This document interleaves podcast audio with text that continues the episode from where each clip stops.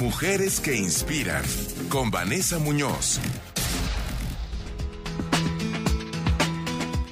Muy querida Vane, ¿cómo estás? Buenas noches. Héctor, buenas noches. Muy bien, gracias. ¿Tú qué tal? Muy bien, contento de saludarle y, bueno, pues sé que traes un tema muy, muy padre que además a ti te, te motiva mucho, ¿eh?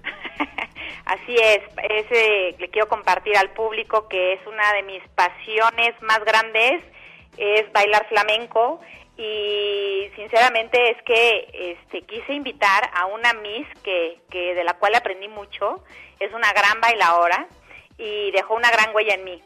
Eh, quiero que la conozcan, me encanta que conozcan su historia. Ella es Verónica Aguirre. Buenas noches, Vero, bienvenida. Hola, Vanessa, buenas noches. Gracias por la invitación.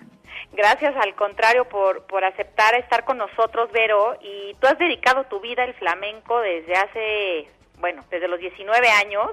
Me gustaría mucho que nos contaras cómo fue tu inicio.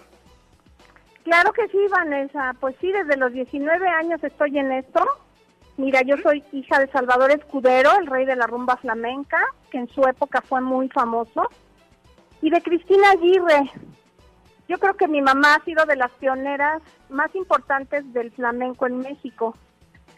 Y quiero decirte que de chica no me gustaba el flamenco, lo odiaba, o sea, yo lo veía y, uff, pero traía el ritmo adentro y yo decía, van fuera de compás. Era yo muy metiche en todos los ensayos de mi mamá.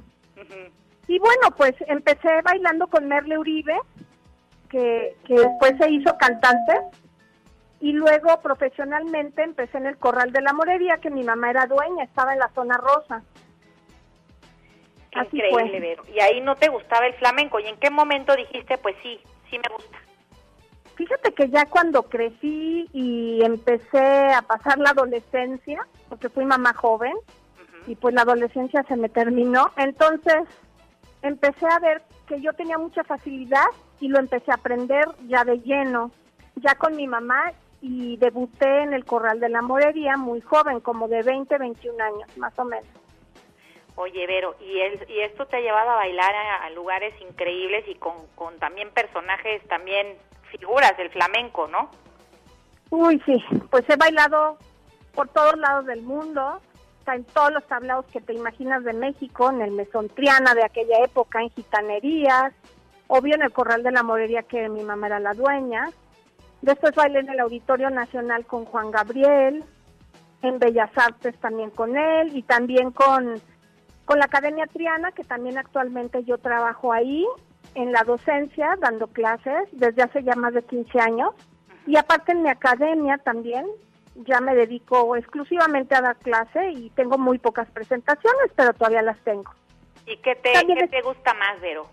Híjole, pues las dos cosas. me apasiona estar en el escenario, Vane, ¿qué te puedo decir? Es mi máximo, pero me apasiona sacar gente al escenario y que bailen me, me, me enloquece ver que saquen un paso, que puedan seguir una secuencia, es, maravilloso.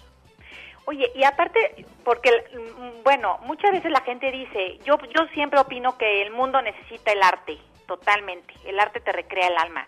Y, y, muchas veces la gente puede llegar a pensar, oye, pero profesionalmente, ¿cómo es dedicarte al arte? O sea, ¿cuáles son las altas y bajas que te puede traer ello?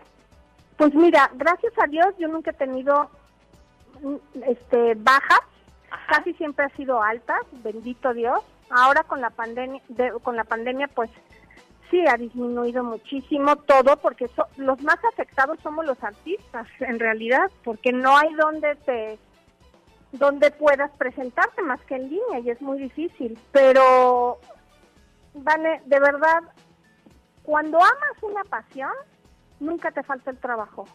Cuando le echas todo el corazón, de verdad. Eso es cierto, así es. Y sobre todo que, que bueno, eres una, una persona que además lo transmites, Vero, tienes una facilidad para enseñarlo y sinceramente este pues te felicito, gracias por todo lo que nos aportas a los que te conocemos y a los que están por conocerte. Ay, gracias, es un placer. si dijeras así un momento pico en tu carrera, ¿cuál sería? Ay, pues, ¿qué sería?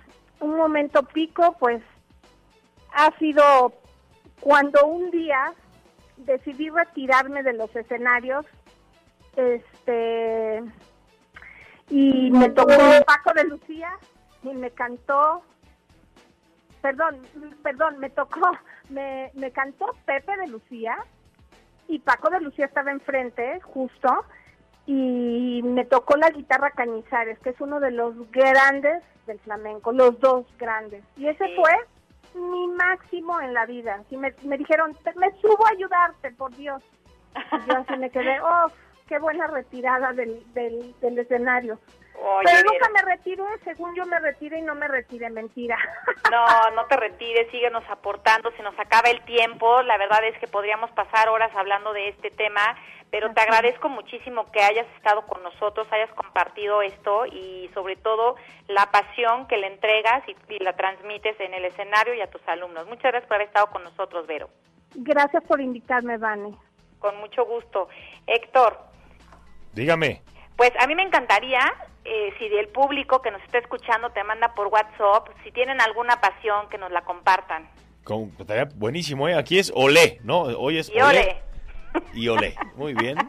y Olé. Y bueno, antes que nada les invito también a, a visitar Momistock México. Traemos un proyecto padrísimo para los emprendedores y los micronegocios.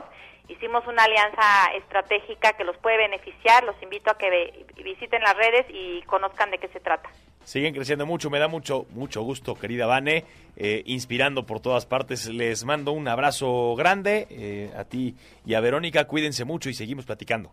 Gracias, Héctor. Un abrazo. Buenas noches al querido público. Gracias. Hasta luego.